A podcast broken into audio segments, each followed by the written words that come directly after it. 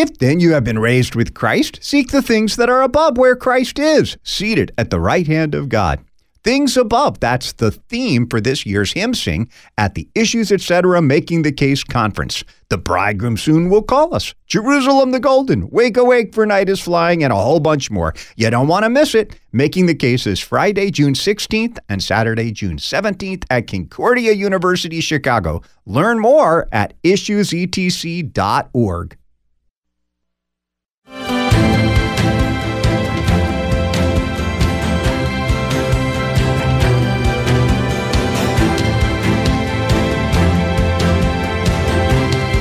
Recently, there was a new resource introduced in the Lutheran Church Missouri Synod. It's old and it's new. Very old, all the way back to the time of the Lutheran Reformation, Luther's Large Catechism, but with new annotations and contemporary applications. There was a bit of a kerfuffle online when it was released because some thought they found doctrinal errors in there. Others were objecting to some of the authors that were chosen to write the essays.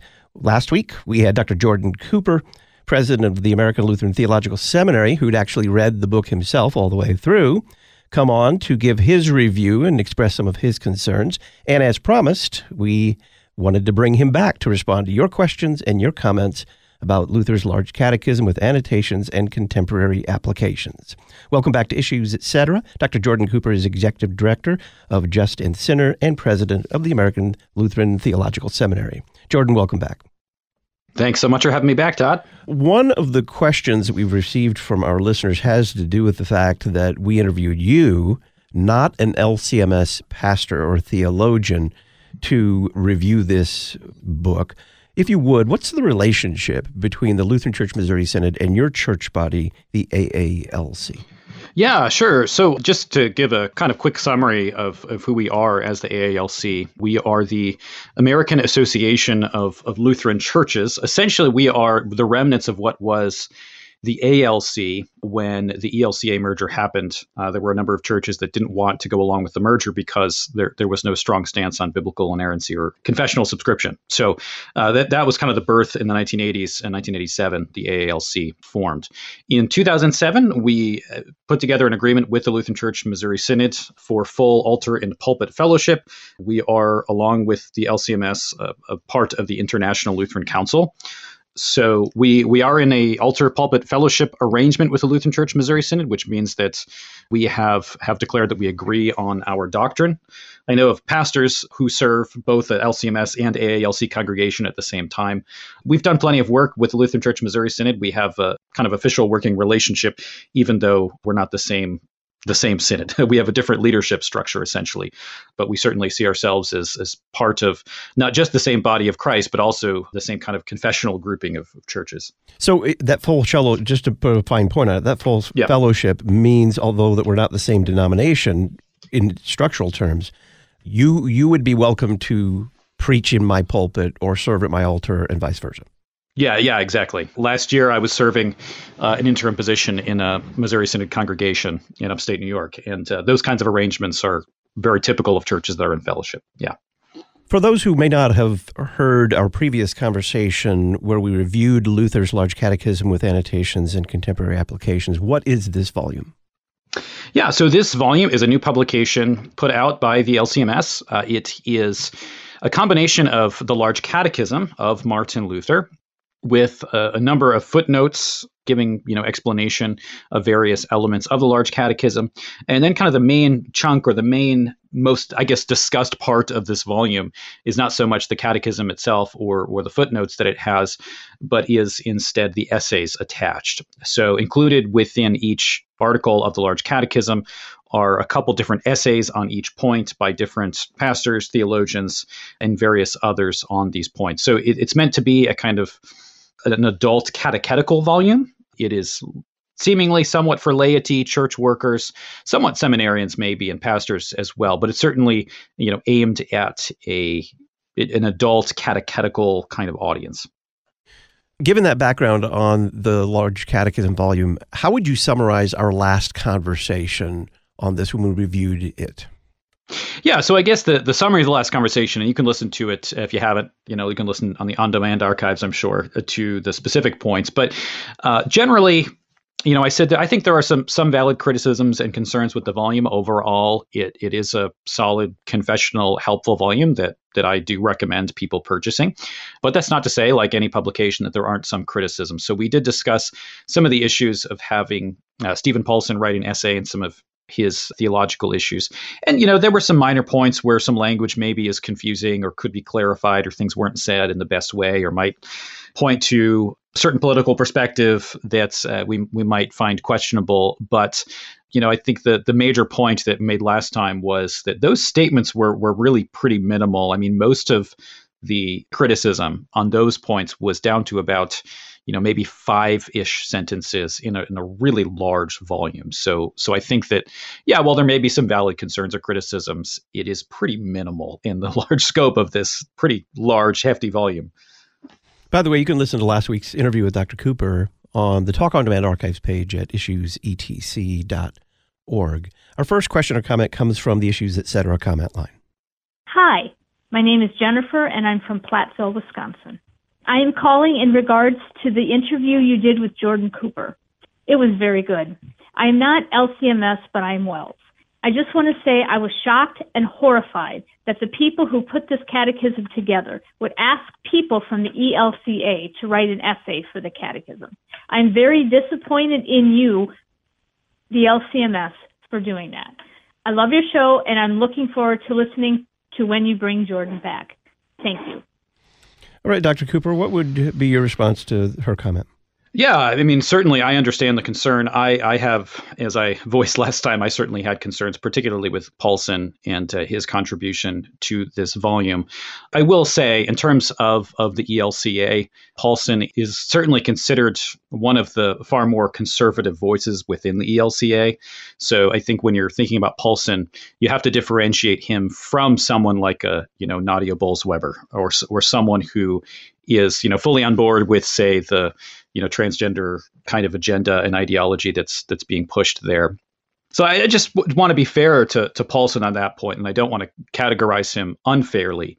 However, I, I still think with that being the case, there are a number of significant issues with with his theology and you know, I think we could say that he is one of the more orthodox people within the ELCA, but the question is kind of what's our standard for orthodoxy or confessionalism? And I, I think that there are enough serious concerns in his writings that uh, we should probably have pause before kind of giving someone like him the go ahead in a volume like this. Dr. Jordan Cooper is our guest. Luther's Large Catechism with Annotations and Contemporary Explanations is our topic. I'm Todd Wilken. This is Issues, etc. Thanks to Lanny and Sydney in North Dakota, Rachel and Kurt in Iowa, and Emma in Illinois for registering today for the 2023 Issues Etc. Making the Case Conference. The premier conference for Lutheran laity is Friday, June 16th and Saturday, June 17th at Concordia University, Chicago.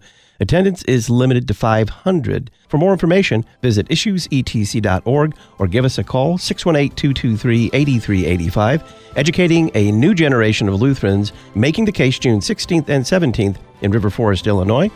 A question from Neil on Paulson's inclusion in the Catechism volume next.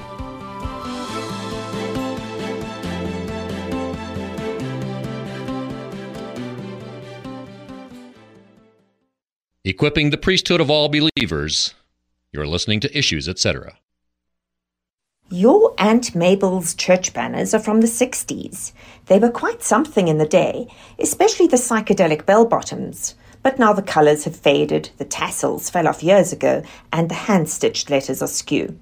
Come on over to adcrucem.com and see our beautiful, theologically correct, Christ focused church banners we can customize size and color to meet your church's requirements. Visit adcrucem.com. That's A D C R U C E M.com. The third commandment teaches us to remember the Sabbath day by keeping it holy. We do this when we hold God's word sacred and gladly hear and learn it. Jesus invites the weak and heavy laden to rest in Him, our true rest, because His yoke is easy and His burden is light. This weekend, Rest in Jesus as you hear His word and receive His gifts. If you are in Southern Illinois, You're invited to join Trinity Lutheran Church in Millstadt to rest in the grace of our Savior, Jesus Christ. Learn more at trinitymillstadt.org. If you continue in my word, you are truly my disciples, and you will know the truth, and the truth will make you free. Dr. Russell Dawn, president of Concordia University, Chicago. Indeed, the quest for truth is at the core of a university's purpose. The liberal arts, illuminated by the revealed truths of Scripture, are powerful for equipping students for a life of self governance. A disciple is one who follows the Master. So, what does it mean to follow Jesus? He said that it means to take up one's cross. The cross is thus the symbol of dying for others, of dying to self for the sake of serving others. And a life of service is a life well lived. Truth, freedom, vocation. Concordia University, Chicago. cuchicago.edu. Lutheran Talk. The cause of our salvation doesn't lie within us, but instead it lies outside of us, namely in the mercy of our God who sends his Son to live and die and rise again for us. Lutheran Music.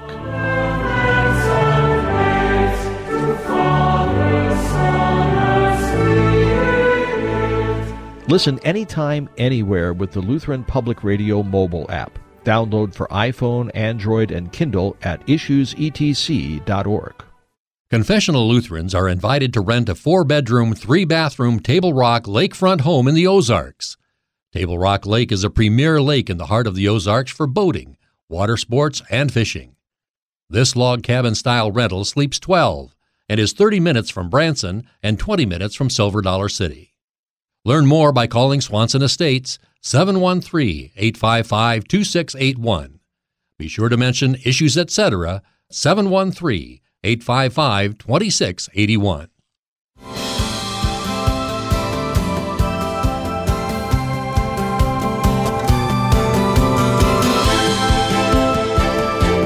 Welcome back to Issues Etc. I'm Todd Wilken On this Thursday, the 16th of February, we're responding to your questions and comments about Luther's Large Catechism with annotations and contemporary applications. Dr. Jordan Cooper is our guest. Jordan, Neal has this to say. He says, I, I agree with Dr. Cooper that the inclusion of Paulson in this volume is problematic, not only due to the issues raised regarding the essay in question, but also due to Paulson's other past heterodox written statements, his promotion of dualism, his describing God as opposing himself, the odd assertion that preaching is God's predestination, his referring to Christ's death as an accident, the list goes on. Why not just stick solely with proven confessional Lutheran theologians and authors? In the essay in question, the errors are plain. As addressed by Dr. Cooper, it is baffling that they were not spotted during the doctrinal review process. Your thoughts? Yeah. So, regarding that point with Paulson, I think I so this last week or so, I went back through a number of Paulson's books, and especially because, you know, there were some criticisms of the way that I represented Paulson in the last interview, and, and I certainly want to be fair to anybody that, that I'm interacting with. I, have read Paulson's book, Lutheran Theology, probably close to 10 times cover to cover. And I've, I've wrestled with that thing over and over again because sometimes I'm told I'm misrepresenting him and I want to make sure I'm as accurate as possible. But revisiting that volume, as I did this last week, and revisiting his book, The Outlaw God, the verse volume, and then the second volume of that series as well, those problems are really apparent throughout his writings. And, I think maybe, and we didn't even touch on this last time, but maybe the biggest problem theologically with Paulson is his continual assertion that God contradicts himself. And, you know, I know when he says things like Jesus committed his own personal sin on the cross, people say, well, that's just overstatement of Paulson. And, and, and maybe it was a, an uncareful, bad statement somebody should have caught. But putting best construction on it, sure, that's the case. But I don't think you can do that with some of these other statements. I mean, he says it over and over and over again. I'm saying like multiple times in every chapter of volume one of The Outlaw God, he says things like God contradicts himself, and the law and the gospel are God against God himself. At one point, he even says that Aristotle's law of non contradiction is wrong. That what kind of all of us logically accept to be true, that one thing cannot be a and also not A in the same sense at the same time.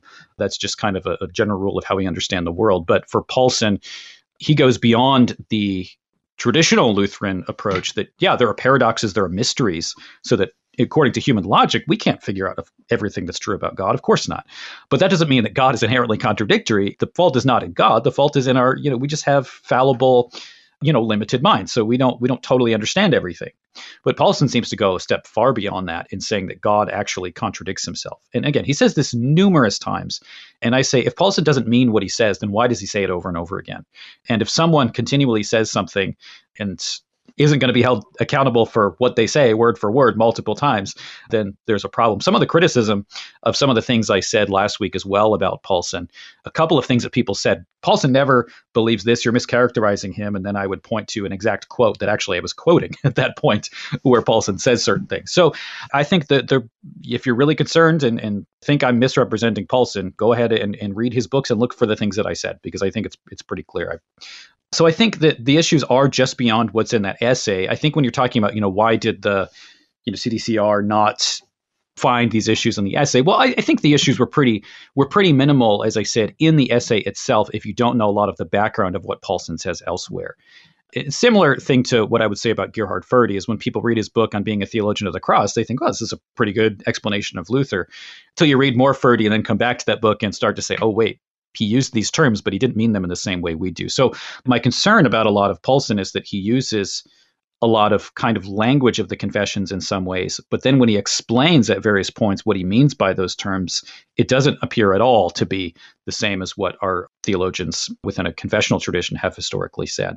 So, and, and yes, that does get to the issue of of election, and I will say I went back because one of the criticisms that, that, I heard was, well, Paulson's not really just saying that election is the act of the preacher, and and I went back through all of his everything he says about election and, and, that I could find in his books and articles, and the only times I, I can find, and there may be somewhere where I haven't found, but every time I can find him talking about an eternal election, as our Book of Concord does, Article 11 in the Formula of Concord, he's specifically saying that's not what we're talking about. The election is done by the preacher. So I say if, if he doesn't mean that election is done by the preacher, then he shouldn't say election is done by the preacher. I think we need to prize clarity in our theological discourse rather than obfuscation. You uh, have made this observation at some point in the last week, and I quote you What Paulson needs is an editor with a deep grounding in historical theology his future works would be three pages long because he merely repeats the same tropes over and over. The church needs a serious theologian to sit down with him in a public forum and have him explain. What did you mean by that? Yeah, actually, I wasn't the one who said that. That was someone who was responding to something that I had said but the sentiments are exactly mine. So uh, I mean, this this is exactly how I would phrase it as well. So yeah, I think when you say that his his works would be about three pages long, it's something I found in his works is he very much repeats the same themes over and over and over and over again. Which I guess sometimes you have to hear things multiple times, but you'd think that if he discusses the same thing all the time, over and over again, you'd have clarity. And I think what people end up with this is true with, with him as a writer. I mean, if you ask a, a, number of people what Paulson believes about a number of things who have read his books, they come up with very different answers because his, his terminology and his words and his his theology just is very, very unclear. Which again, I don't think is a is a mark of a great theologian. I would really like to see someone, you know, sit down with Paulson and have him answer these questions in a in a public forum. I think that probably would be beneficial. I'm often told somebody had a private conversation with Paulson. This has happened to me numerous times with numerous individuals, such as people in his classes, where they've confronted him about some of the statements that sound pretty bad. And in a one on one conversation, he'll say, Well, that's not what I meant. But I think I can only judge him by his public writings, just like I could be judged by what I say in public. That, that's my responsibility as a, as a theologian. So if he's really you know, not saying what it sounds like he's saying, I think there should be some kind of public statement from him or public place where he can really be questioned and actually answer those things. And I would like to see him answer very specific quotes and have to actually define his terms. Because, you know, I know at some point he can sound as if he believes in a vicarious atonement, but then when you read about his what he says about the law, it, it, he's very clear that the atonement is outside of the law altogether. God does not operate according to the law. Jesus does not need to actively fulfill the law. He can talk about a vicarious atonement only in the sense that the law is basically a force that just accuses and destroys everyone, regardless of whether they've broken it or not. And just as the law is this kind of powerful force that destroys everything, so it kills Jesus. And therefore, now he brings us salvation that has nothing to do with the law at all. That, that's not a classical doctrine of vicarious atonement and and I, I can see how someone would maybe read it that way, but he's very clear in a number of statements that that's not the case. So I, I would love to see a public forum where he's challenged on these issues.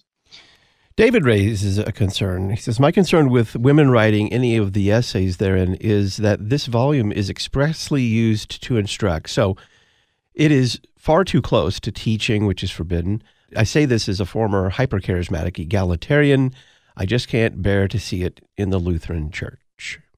Yeah, I mean, I obviously I, I think that there is a you know a concern for the proper ordering of the church and in the office of of the holy ministry, and certainly, you know, when you're talking about a hyper charismatic movement, I think that there are there are more issues beyond just gender roles, and I think that there's also the broader question of what is the office of the holy ministry, and I think when you're looking at a lot of particularly American evangelical churches, and especially in a more charismatic bent, there isn't really a kind of set apartness or sacredness of the office of the holy ministry so that kind of anyone can publicly teach you know in a church service and administer the sacraments uh, if they even call them sacraments or have any kind of sacramental theology at all, which often they really don't. So I would say that the first thing I think we have to start with is what is the office of the holy ministry and who is qualified to hold that office?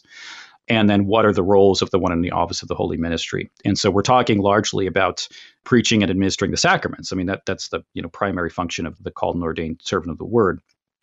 And then I think we have to ask more broadly then, okay, so if that's the role of the pastor, what's the role of the layperson?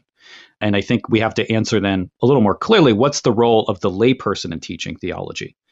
Because if we're talking about, you know, the first Timothy passage, for example, which is about you know, we're, we're reading a pastoral epistle where Paul's talking about the structure of the church, who the pastors are going to be, what the qualifications are.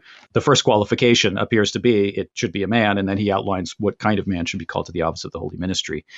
But we have to think through that question of, well, what's the role of the laity in teaching in general, I think, before we just jump to the women question. So you then have to ask, well, what about, uh, you know, Gene Edward Veith? You know, he's a layperson. Can he teach? Because he's he doesn't fit the qualifications of a pastor either, in that he's not ordained and he's not called by a congregation. So I think the, the question is more complicated than just men and women. It's what is the role of laity? And then you have to ask, I think, if you're then differentiating what's the role of male laity versus female laity, then you have to ask, well, what kind of, of teaching is is inappropriate? And you know, I, I mentioned last time that we have instances of things like women prophesying in, in Corinth. And Paul does not rebuke that practice at all. They're prophesying in a in mixed company. There are men present. We know there are men present because the women are specifically told to wear head coverings to differentiate themselves from the men, so that they have a sign of authority on their head, which is what Paul says. In other words, they are speaking in some kind of gathering, my read of that passage is that it's not the same as a divine service, but that's a kind of side issue. So that it does seem that there is a place for women to actually speak, and prophesying is teaching to some degree. I mean, that's kind of what prophesying means. So I, I think the question is maybe not so black and white. I don't mean to say this in a squishy, like it doesn't really matter, you know, kind of way. That's not what I'm saying. But we do need to be asking what is the scripture allowing there? Because there is something that it does allow. And Paul does allow it in the context that there is a clear distinction between men and women. They still have the sign of authority on their head. So I think that looking at those texts and what seems to be okay in the Corinthian church, then there's the question of, well, okay, how do we apply that in a broader context of teaching? Well, we have to differentiate between this kind of volume where, you know, you have women talking about, you know, issues of things like you know sexual purity which is it's important to hear from women on that right i think is it bad for, a, say, a man to male pastor to read a book by a woman on sexual abuse to see how that affects women? Well, of course not. It's important we should care about those experiences. So I think we have to differentiate teaching into say what are they teaching, how are they teaching, what's the context, and what's the intended audience. So is this the same, say, as you know having all of your seminary professors be women? Well, I mean, I think that clearly would seem to be a, a, violation because you know at this point now you're moving kind of putting the woman in the authority over the pastor because they're the ones training the pastors or women writing you know pastoral theology textbooks or something. So i think those things would be a problem. And these are the kinds i mean honestly these are the kinds of issues that something like the ctcr is kind of put together to, to figure out what is the biblically appropriate role and how do we differentiate those things. And there's nothing in this particular volume in what the women wrote that really makes me concerned in that way. Dr. Jordan Cooper is our guest. We're responding to your questions and comments about Luther's Large Catechism with annotations and contemporary applications. Alex has a few thoughts about listening to Dr. Cooper next.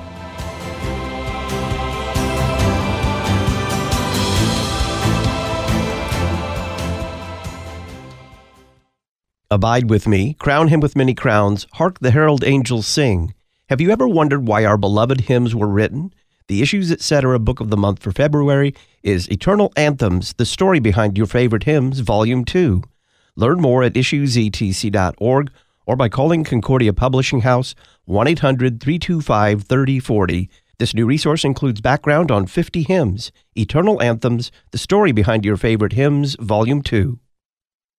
The Lutheran Church Missouri Synod's life ministry is thousands of people sharing Christ's love and mercy and giving witness to our Lord's creation of life, his design for marriage and the family, and the God given value of all human life from conception to natural death. Working with many partners, LCMS Life Ministry sponsors human care efforts that meet the needs of body and soul and provides resources and educational events for all ages. To learn more, email lifeministry at lcms.org and visit lcms.org/life. Lutheranism in the Public Square. You're listening to Issues Etc. You wish your classical school could do more for struggling learners, uncertain where to begin? The Memoria Press Schools Division includes Cheryl Swope, author of Simply Classical, a beautiful education for any child. The Schools Division will happily assist your school. Memoria Press offers an entire line of special needs resources for teaching math, reading, spelling, and more. Contact schools at memoriapress.com or order directly from simplyclassical.com with coupon code LPR23.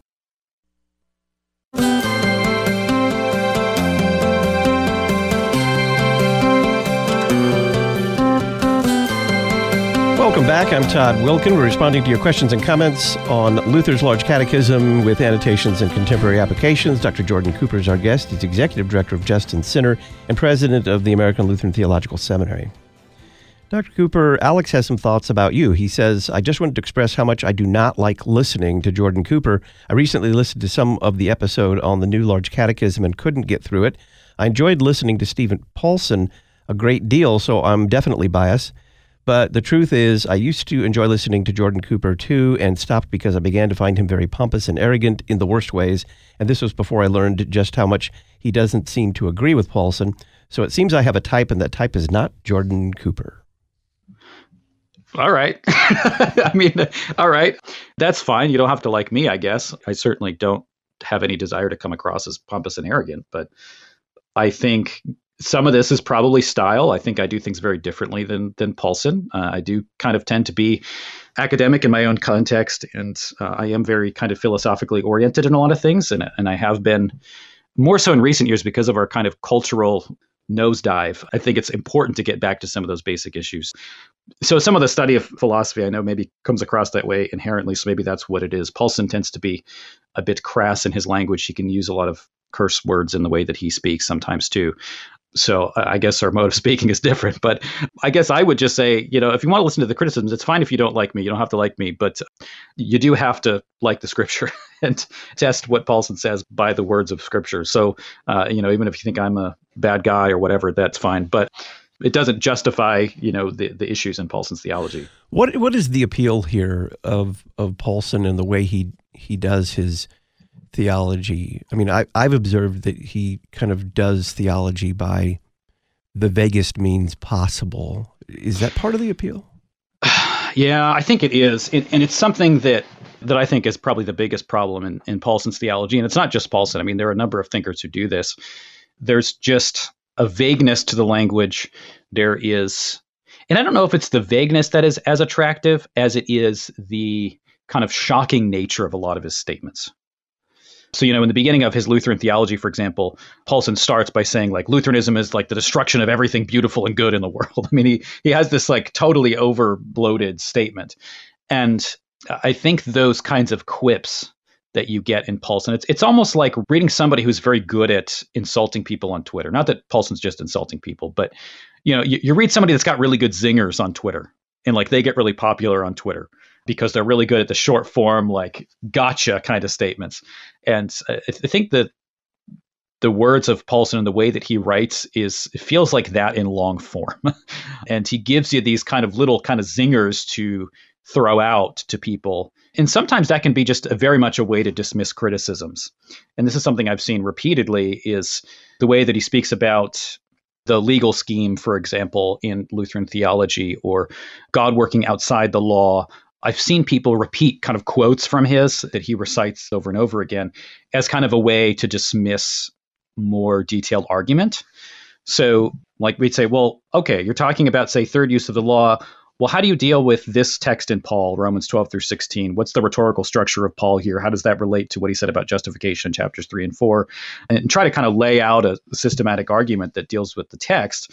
When I've tried to do, say, that with relation to preaching and good works, in that context, the response I often get, that's the legal scheme, or you're being a theologian of glory, or it's kind of these little quips to, I think, dismiss real tough argumentation because I mean sometimes theology is hard and making an argument is sometimes hard and and sometimes you have to wrestle with things and argue in depth without just dismissing things. So I, I do tend to think that, that that's the appeal. I think he's he's a very good rhetorician, and because he's a good rhetorician, that makes him attractive. And then I think it's easy rhetoric to repeat. A, a, friend of mine calls this sloganeering Lutheranism, where your Lutheranism is just a bunch of kind of slogans that you throw out to critique things that kind of gives you an excuse not to think too deeply.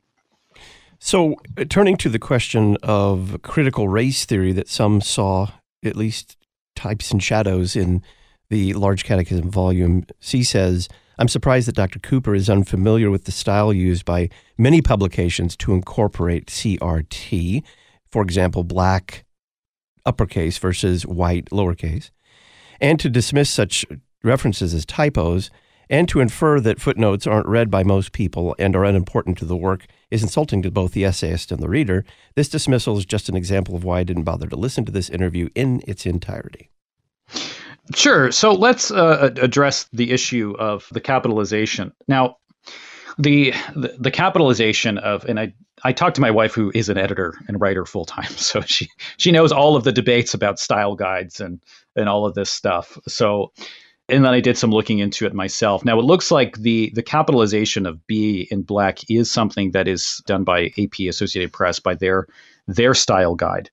Now I read some about the history of this in the AP Style Guide, and I and I do have to say that I think that the capitalization of black was done recently. It was also done recently with the word indigenous, with an official statement that they would not be doing the same thing with white, and it was because those things are cultures and titles of cultures rather than just you know statement about skin color, and white could not be. Now, looking into the history there and reading some of the press releases from AP on this, I have to concede to those who are saying this that 100% that's an instance of CRT. I mean, I, I don't really know how you get away with saying that you capitalize the name of any race except white people. That that is, uh, I think, clearly a politically motivated decision. So I'll say, yeah, there, there's some validity to that in terms of where that comes from. But I do want to say, you know, when we're talking about the the actual essay itself, and the footnote because again it is only in a footnote and i don't mean to like dismiss people by saying it's not as important because it's in a footnote but at the same time i write plenty of books and the most important things i don't put in footnotes. So like uh, because that's just that's just the nature of a footnote. It doesn't mean it's not important at all but it does mean it's not going to be the central part of your argument. So i don't mean to dismiss people reading footnotes to say nobody does or anything but that's kind of generally the way footnotes work. There's a reason why you don't put them in the main text. But I think eh, looking at the CPH's style guide, it's very clear that they don't follow AP guidelines. So it is odd that the AP style was was followed here. Now, because it's a one-time thing, I would have to ask, you know, the writer of the essay and the editor. It could be that the person they had copy editing the book, and I don't know who the copy editor was, but I know copy editors miss things, or it could have been a copy editor that did things in AP style in the past and did that because they, they were used to working in AP style. I don't know. or it could be that the original essay was written in AP style and then the copy editor changed the style and missed that point. I don't want to fill in the gaps of information that, that I don't have. And I don't necessarily think that it should be the automatic assumption that there was a hidden agenda to bring CRT in through the capitalization of that particular word. Though there are questions to be asked about that, I think, in, in general. And it certainly could be asked of the author and the editor where that came from. I don't know. Two follow ups to that, Dr. Cooper. In the essay in question to which that footnote was attached, was black consistently used in uppercase and white in lowercase, or was it only in the footnote? From what I recall reading the essay, it was only in that one footnote. The other follow up is, and this is comes from an observation in a conversation I had with a fellow pastor, and he pointed out something that I think is a is a valid concern, and that is perhaps pastors and academics are a little out of touch with how the average layperson is sensitized from the use of CRT in their workplace and elsewhere. Two terms that have become associated with critical race theory and anti racism. They're more sensitive to these things than the average pastor who doesn't run into CRT in his workday or the academic. What are your thoughts there? Yeah, and I've heard this criticism before, and this is something I encountered a lot, which was I'm a theologian in the ivory tower or whatever. I, I don't know. The the implication is like I don't interact with anybody outside of that's not true. I, am very involved in my in my congregation and I do my in-person ministry because a lot of us the things I do are you know writing and teaching courses but in terms of my practical ministry most of it is involved with with college students and let me tell you there's nobody dealing with crt more than college students i see it constantly i i mean i live in a very it's the second most liberal town in new york state apart from new york city so like I get it. CRT's everywhere. It drives me insane. And I feel like I'm having these conversations about this stuff constantly. I've had to deal with white students feeling inadequate because they're white. And I see this all over the place and it's a it's a hot mess. And I know people that have been dismissed from their jobs and people that have to be very quiet about what they believe about uh, sexuality issues and all sorts of other things. So I don't know how the academy is seeing this less. I mean, this stuff starts in the academy, so I feel like it's pushed there more than anywhere else. So this is why I'm saying, you know, last time I said it, I do want to validate the fears of these things. And it's very real, okay? And it, it is very real, and it's a very real problem, and it's a problem that we need to be facing as a church. But I also do think that there is the danger of overreaction. And I do think there is the danger of seeing it everywhere. And to some extent, it's understandable because you're always on guard. And when you're always on guard against serious cultural issues, you are going to start to see signs of it everywhere. And I think that is something that's just kind of a natural human thing. So my caution would just be not to overreact and stop and think, not to put the, the worst construction on it because you've had an experience with somebody who really is, or a company or whatever, who's pushing this in a way that's very damaging. To stop and say, is that really what they meant? And I think that's that's just the nature of kind of putting best construction and being and being gracious. Now, I will say though uh, that I did look in, in that particular article. I spent a little bit of time looking at some of his other writings because people had pointed me to those other writings, and I did see some things that were concerning well, I saw in that that essay, one capitalization to me was was a pretty minimal issue that could have been explained in a bunch of different ways. But I will say that when I did explore some of his other things that he had written, there did seem to be some some ideas of kind of white guilt, the notion that you can kind of divide people up into groups and speak of sin in terms of group identity, which I think has serious theological problems and just practical problems too. So looking more into the author, you know, I, I, do think that there are some some issues there as well. I don't think that they came out particularly in the essay unless you were looking really hard. When I read through it, I didn't even notice when I read the footnote the difference. I think my eyes just skipped over it. And to be honest, I think a lot of people probably would as well. Dr. Jordan Cooper is our guest, president of the American Lutheran Theological Seminary. We got a tweet from a listener on self defense and the Second Amendment coming up next.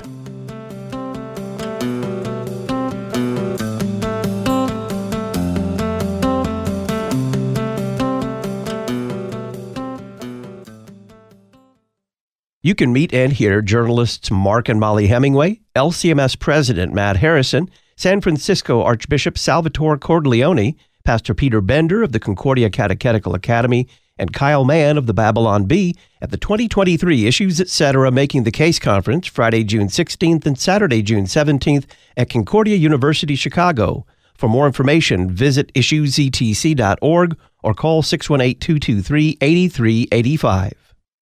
One of the most difficult decisions that a spouse has to make is the decision to put their beloved husband or wife into a long term care facility as a result of mental illness. In the February issue of the Lutheran Witness, the Reverend Michael Casting tells the story of how he cared for his wife during her struggle with Alzheimer's and how he came to grips with this decision. To find out more, you can read his article in the February issue of the Lutheran Witness. Visit cph.org slash witness or witness.lcms.org to learn more. The Lutheran Witness, helping you interpret the world from a Lutheran perspective grace, faith, scripture, and Christ alone.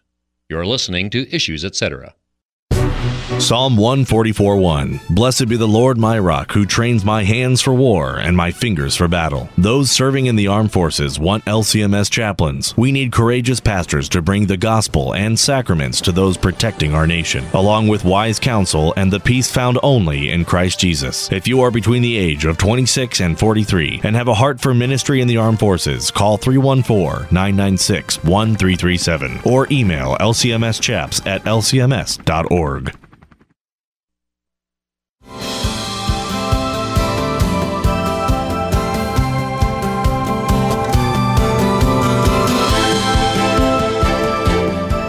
Luther Academy promotes confessional Lutheran theology and research through conferences, scholarly exchanges, and publications like Logia, the Confessional Lutheran Dogmatic Series, and Luther Digest. Find out more about the worldwide mission outreach of Luther Academy at lutheracademy.com, serving Lutheran pastors and lay people to the ends of the earth, lutheracademy.com.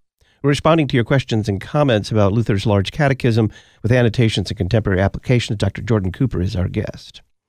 Here's a tweet uh, from a listener.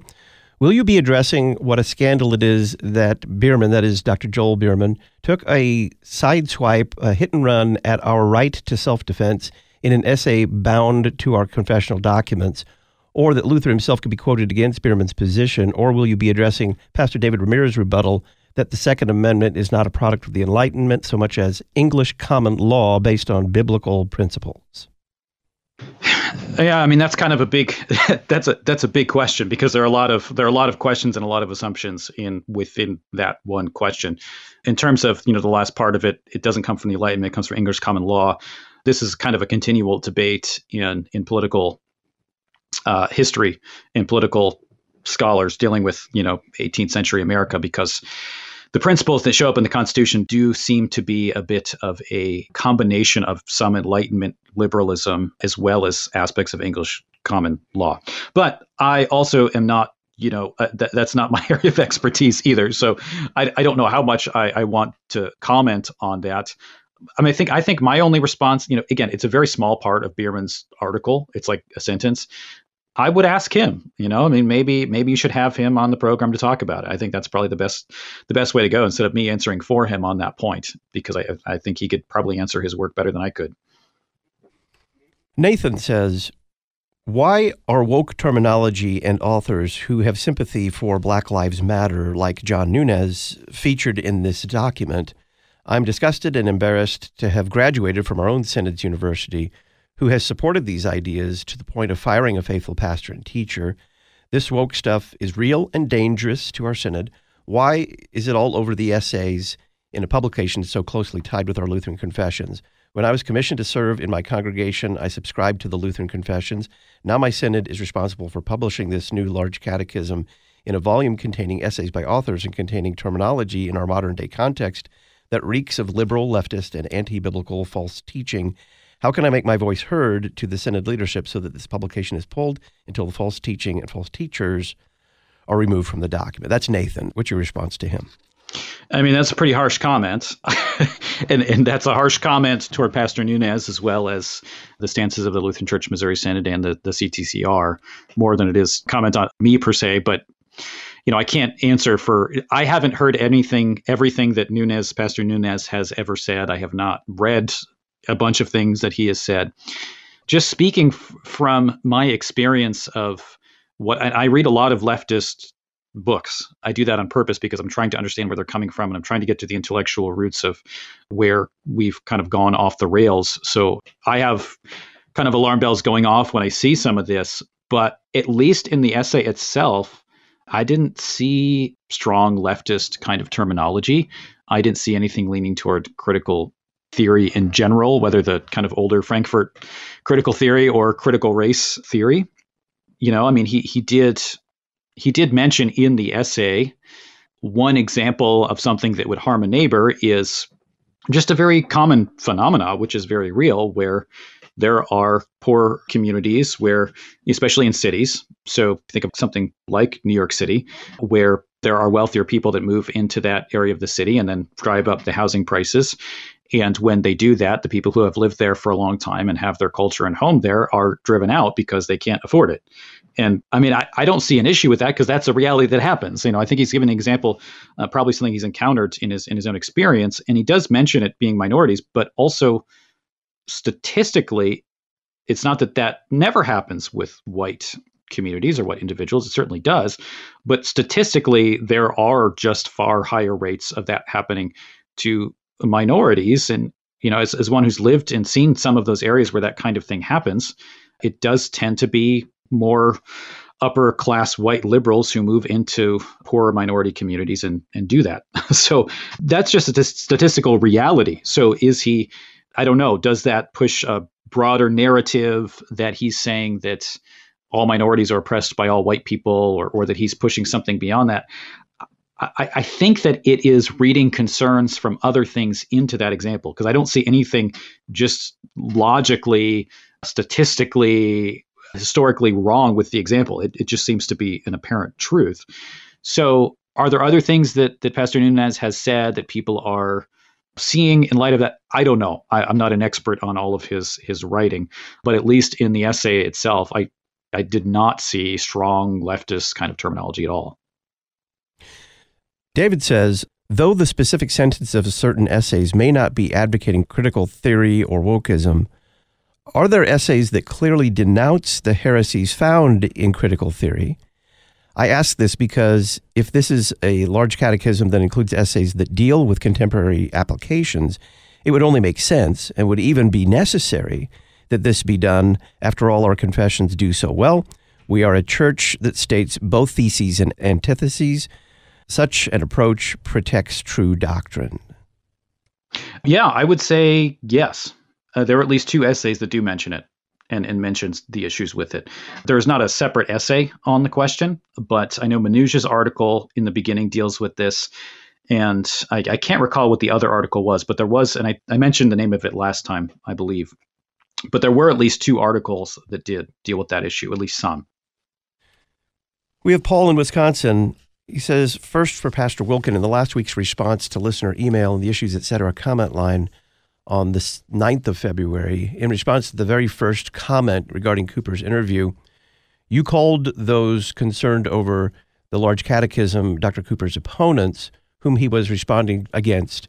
So, is the interview with Dr. Cooper a review of Luther's large catechism with annotations and contemporary applications, or was the interview really a review or critique of the people with concerns over the document? But, well, since he asks me the question, I'll give you a chance to follow up, Jordan, if you would the interview was a review of Luther's Large Catechism, but we can't have that interview outside the controversy. We wouldn't even, probably wouldn't even have had the interview apart from the controversy that was occasioned by those who were criticizing it publicly. So I would say primarily a review of the book, and secondarily, an opportunity to respond to some of the criticisms or to chime in with some of the criticisms or introduce criticisms of our own. What are your thoughts there, Jordan? Yeah, so uh, certainly, you know, I, I, was asked to do this not in response to any particular person. I was asked to do this just as a review of the Catechism, and I just started reading it because there was controversy. And you know, personally, I, I never, I never want to just go after individuals because I don't like them or I don't like what they said. I mean, that that's kind of irrelevant you know, even Paulson, I'm not when when I criticize his writings and his theology, I'm not trying to criticize his person. He could be i have never met him. He could be a, he's probably a wonderful guy. I don't know, but that's not the point, right? It, it it's the ideas is is really what matters, and it's the question of are the ideas orthodox in this book or are they not orthodox? I mean, that's the main question. But I will say this: when you you do look at the sources of people who are who are asking a lot of questions, there are numerous people asking questions. Some of them I think are very valid questions and concerns from people who who have heard things or read things that they feel like are concerning and you know totally deserve to be responded to And by that, I'm not talking about those people who just kind of jump to the absolute worst possible conclusion, but there are some valid concerns. But there is another group of, of individuals, and, and I'm not going to talk about who any of the individuals are, but some of the initial concerns that were raised about the supposed critical race theory in the volume whereby individuals who have also made statements in other places saying that racism is not sinful, also on Twitter and other social media platforms, and saying that people who are not part of white culture are not actual Americans. I mean, stuff that, that is straight white nationalism. So I don't think you can dismiss that from the criticisms because those individuals were the people that the criticisms initially came from. So when you're looking at people saying, you know, racism is not a sin, if the book says racism is a sin, that's not critical race theory. That's biblical. That is consistent with statements that the Lutheran Church Missouri Synod has put out for years. That is, racism is a sin. And I have no apologies for that. So to say that racism is a sin is not CRT. and, and I think probably the problem with CRT is that it has the same problem that the white nationalists do. Because you see these kind of two movements that I think feed off of each other. I think they're two sides of the same thing, which is this kind of identitarian we define people by just define everybody by their race and not who they are as an individual where you have the white nationalists doing this and you have the critical race theorists doing this. They're just doing it in different directions, but the fundamental assumptions end up being pretty much the same. So let me say this the majority of those who are concerned are not in that group, okay, of those who are maybe white nationalists or, or dissident right, whatever the heck these people want to call themselves. So I think the majority of the critics aren't. However, from what I have seen, those are the origins of the criticisms. So I don't think that you can just divorce it from this entire controversy because, like it or not, there are people who, some of them Holocaust deniers, some of them have some serious uh, things that are serious concerns that I think we should be concerned about who who started to raise these issues. So what I don't want us to do is just the worst thing we can do is say that the enemy is just CRT and not also see unbiblical notions in other areas. I mean, our center is scripture, and, and there are movements from all around us, from all different directions, trying to take aim at what is true and biblical and confessional. And we need to be careful to defend the church according to the word of God from all of those attacks. A second question from Paul in Wisconsin.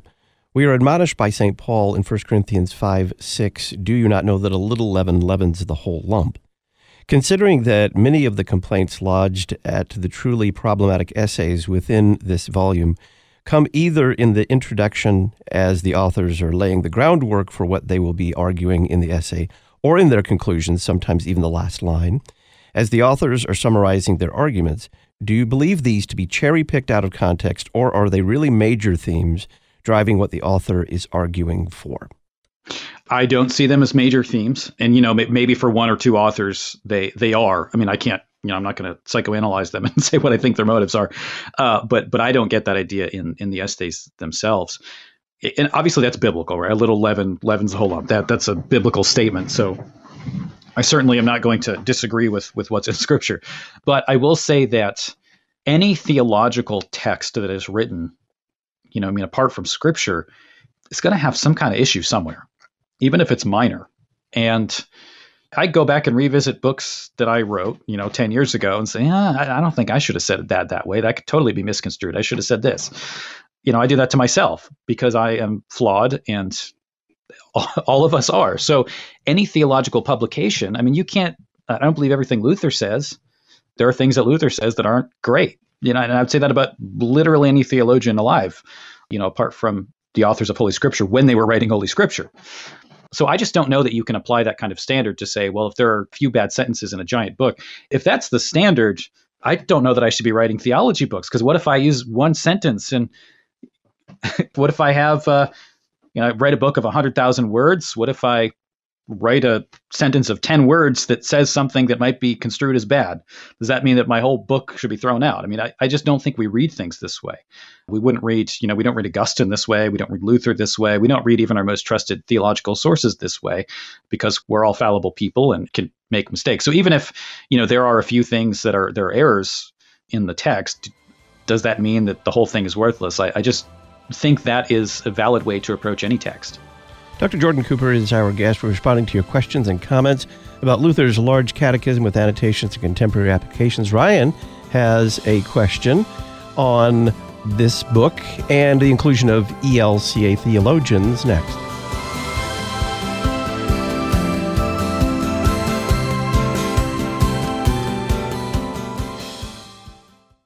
Several Issues Etc. regular guests are candidates for leadership positions in the Lutheran Church Missouri Synod. Every LCMS congregation has received nomination forms for the president and vice presidents of synod. Please encourage your pastor and congregational leaders to fill out and return these nomination forms before February 28th of 2023. Learn more at issuesetc.org/2023nominations. issuesetc.org/2023nominations. This week on The Word of the Lord Endures Forever, we dig further into St. Luke's Gospel with lamps burning, faithful manager, divided, repent or perish, and the barren fig tree. Join me, Pastor Will Weedon, for The Word of the Lord Endures Forever, your daily 15 minute verse by verse Bible study on demand. Listen at thewordendures.org or your favorite podcast provider. Confessional Lutherans, we've got your back. You're listening to Issues Etc. Did you know that Luther Academy has been providing continuing education for confessional Lutheran pastors and lay people worldwide for more than 20 years? Luther Academy promotes confessional Lutheran theology through conferences, scholarly exchanges, and publications like Logia, the Confessional Lutheran Dogmatic Series, and Luther Digest. Find out more about Luther Academy and sign up for their free email newsletter at lutheracademy.com. lutheracademy.com.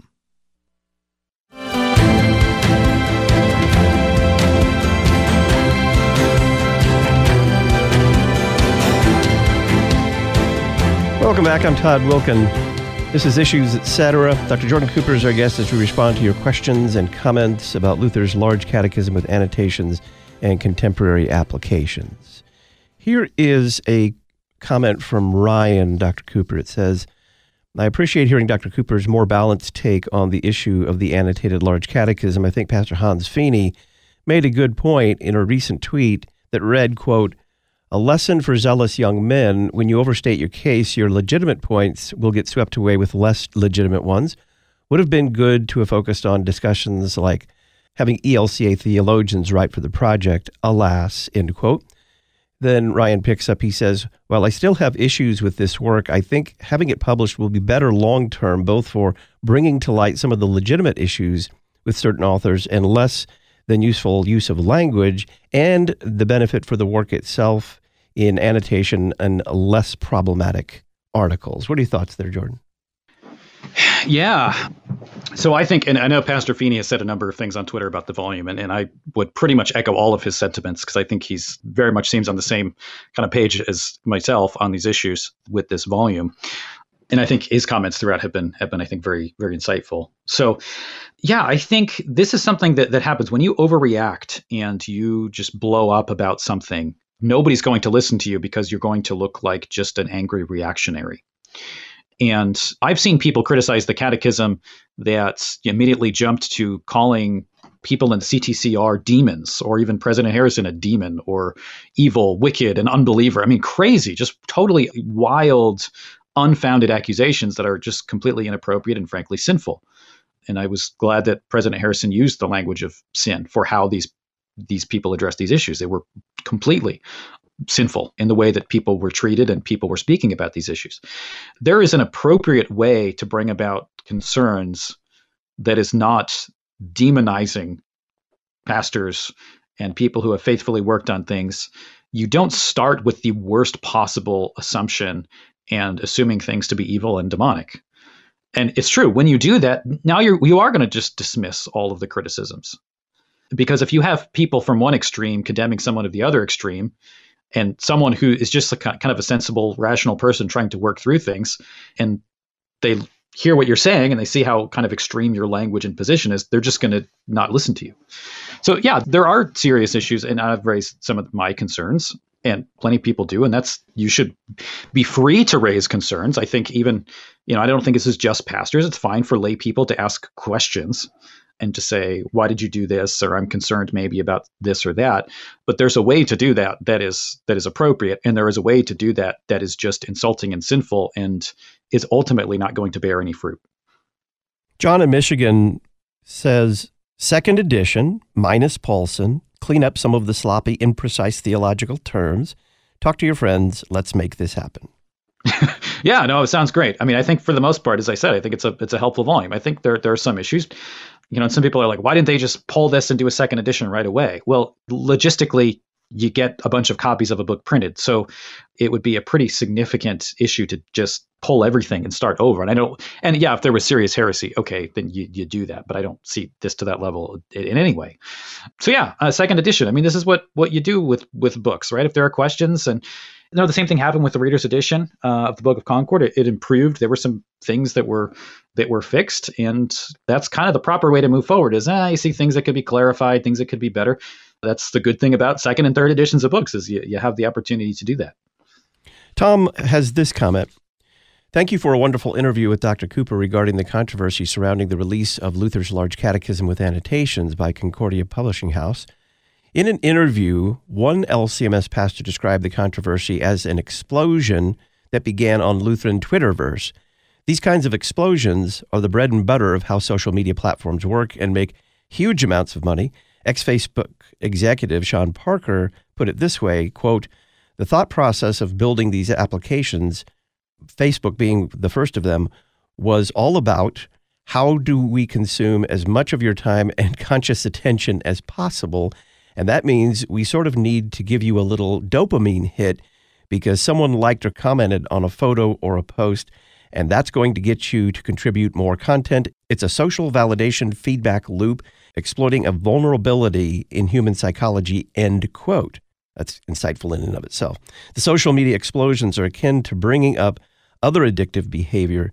It's easily documented that for those participating, relatively minor things take on huge, even existential significance. Friends who disagree become lifelong enemies who are opening a path to destruction. Obviously, this is not a way of sound, reasoned theology. Lutheran pastors are not immune from this addictive behavior. By our participation in these explosions, we are encouraging Jesus' precious sheep to do something we know is dangerous to their mental health. It is way past time for us to have a serious discussion about the pastoral use of social media. Is it even possible to use it in a salutary way when the platform itself is designed to be addictive. This discussion needs to start in seminary. I would be interested in Dr. Cooper's response if you have time. Yeah, uh, that is a fantastic question. I mean, that that is a very uh, insightful and, and really important. And it's something that I certainly have put a lot of consideration into as somebody who wastes way too much time on social media. Those are serious questions. And I think it's unfortunate that this kind of thing had to happen for people to start to really think about these things. But I, the good thing about a kind of blow up like this and the way that it was done is that it is going to force the church to start to kind of have to reckon with the reality that we have. I think we as a human species haven't known what to do with social media. It, it's something that rewires our brains. It, it is that kind of dopamine hit. It, it affects us in really, really significant ways mentally and and emotionally and in terms of our attention span. And we really, I mean, these things have not been around long enough for us to know the significant effects of this on our brains or on the church, especially. So this absolutely is something that we need to be talking about. As as a seminary president, I'm thinking through this a lot. To be clear, I do monitor the students' behaviors on social media because I think that that matters. And those things will be taken into consideration when they go through our clergy commission if they are acting nasty on social media. But it is true that your behavior, for whatever reason, people seem to think that their behavior on social media often doesn't. It's kind of not real life. Like you feel like you have an excuse because you're not seeing a person as a human being, because you're not seeing their face. You're just seeing them as a picture on a screen or an idea that you don't like. So it does kind of foster a nastiness toward people that you just don't have in real life conversations. You know, if a pastor does this uh, or a seminarian, you know, I've seen instances of, I know instances of seminarians who are removed from seminary for behavior on social media. And I think it is something that we need to be taking into account as we are training pastors And as we are talking about how is it that you, as a minister of the word, present yourself online? And then I think there is the broader question of anonymity online. Is anonymity online okay or is it not? Because does it kind of give people cover from any kind of social consequence you know, I think God kind of placed social consequences and shame into our cultures and world for a good reason. People can be shamed for wrong reasons, but sometimes that's that's part of the law's curb that keeps us in check. When you're you're anonymous, you have no accountability because there are no consequences. And I don't think that's healthy for us. I mean, you you are uh, at that point removing one of the the roles, the three uses of the law there as curb. You're getting rid of the curb so you can just do whatever you want without consequence and I, I, don't claim to have all of the answers, but I do think that this points us, this whole situation does point us to the need to really think through theologically, practically, and psychologically how these things affect us and kind of what our guidance should be toward pastors and, and students and laity as well. Finally, Michael in Kansas says, a great interview on the topic was great to hear from someone who actually read the book. Based on the criticism and the ever evolving nature of things, what is the realistic shelf life of this particular book? The McCain Book of Concord, referring there to Pastor Paul McCain, its general editor, has shown to have staying power. But will this book fade from relevance in five to 10 years? Yeah, I think the McCain Book of Concord is different because it is the Book of Concord and historical notes. So it's a little different. It's not just a bunch of newer essays that are more for contemporary application. So just by the nature of the Book of Concord as a historical document and the text really being explanatory history rather than contemporary application. I think by the nature of the volume, it is something that will have a lengthier staying power. But I will say this, you know, the large catechism volume, as, as I look through it, I think most of the essays are broadly applicable enough that that they will be relevant for a long time. But this is also the kind of thing that you actually can have second, third edition of as the situation in the world changes. You may want to add additional essays or change some things. And I think that this kind of volume would be more amenable to kind of changes just because of the nature of the contemporary application. I mean, our world does change so fast at this point. It seems like our challenges are different one year to the next. so I get that. But I do think that the majority of even the contemporary application in there is, is pretty applicable beyond place and time as well.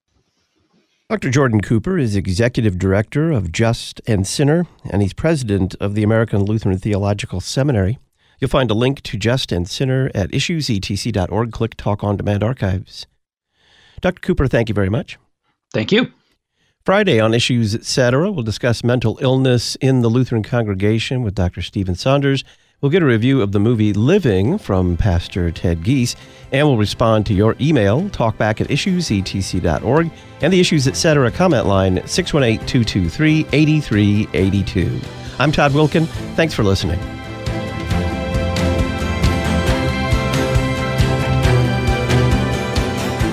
Listen weekday afternoons to Pastor Todd Wilken and guests on Issues Etc.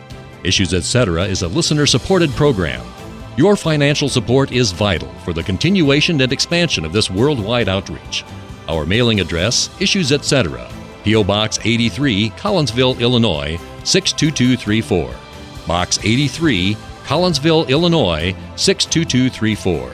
You can also donate at our website, issuesetc.org. Issues Etc. is a production of LPR, Lutheran Public Radio.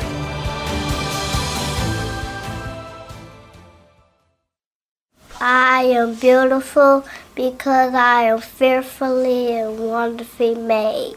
I am accepted because I'm a part of His family through Jesus' shed blood. Unity Lutheran School in East St. Louis, Illinois, shines the light of Christ in one of the most impoverished cities in America.